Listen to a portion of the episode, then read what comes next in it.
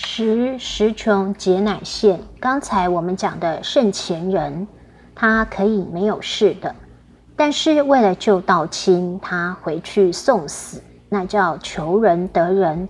他要救道亲，这是时穷节现。他走的是这样的一条路，我们将来也很可能会碰到这个路。因为将来时局怎样，我们也不知道。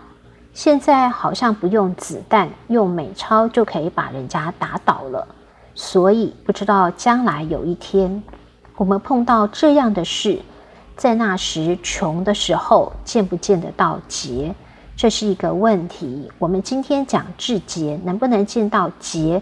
这个劫钞不是一个激情的事情。好，我去死没关系。不是这个样子，你到时看看脚都软了，那是平常的素养。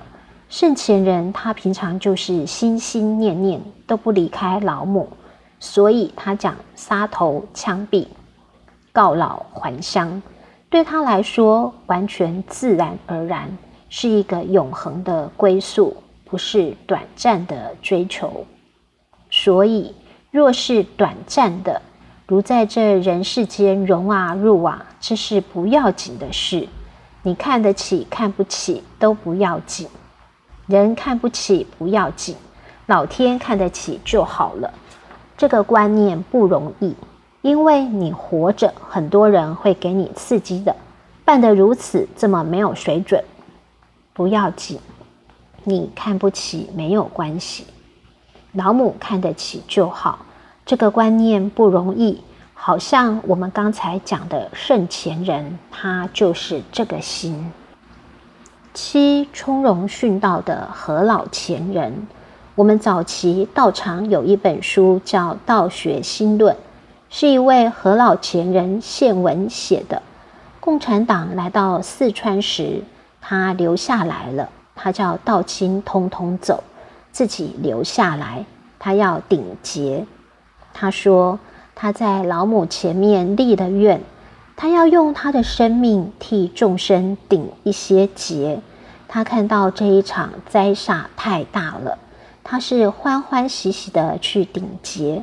所以他把道清通通赶走以后，他在佛堂等共产党来。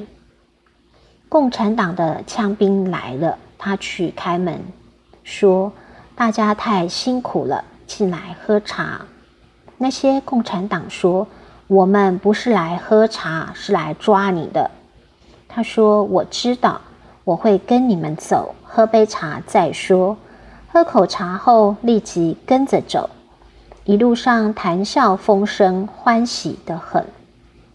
走在路上，这个共产党书记问何老前人：“你可以走，你为什么不走？”何先生。你知不知道我们来了，你就活不成了？何老前人说：“我知道。”他讲了一个观念：我修道多年了，觉得自己还有一个障碍未除掉，这是一个障碍，指肉体。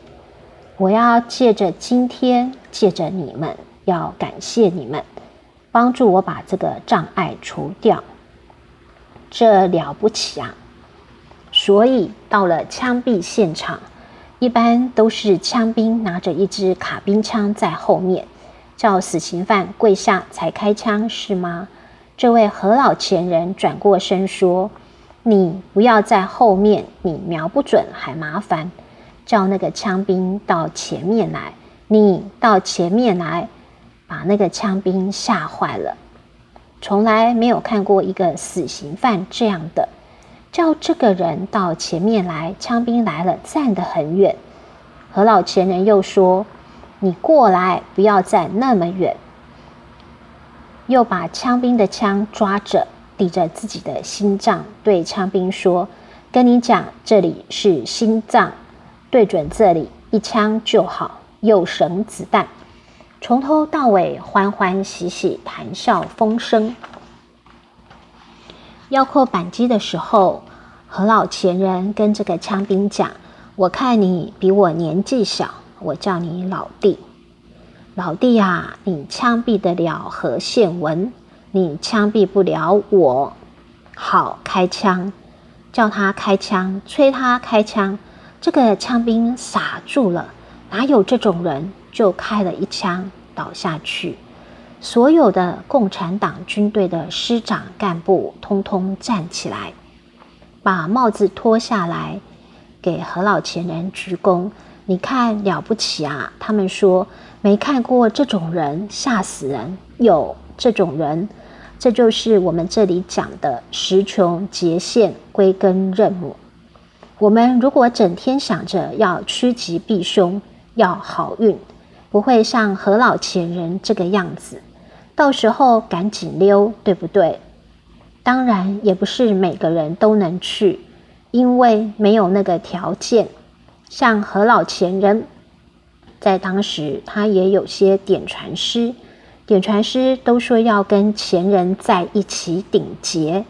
前人说：“你们走，你们不够资格顶节，你们有你们要做的事，赶快走。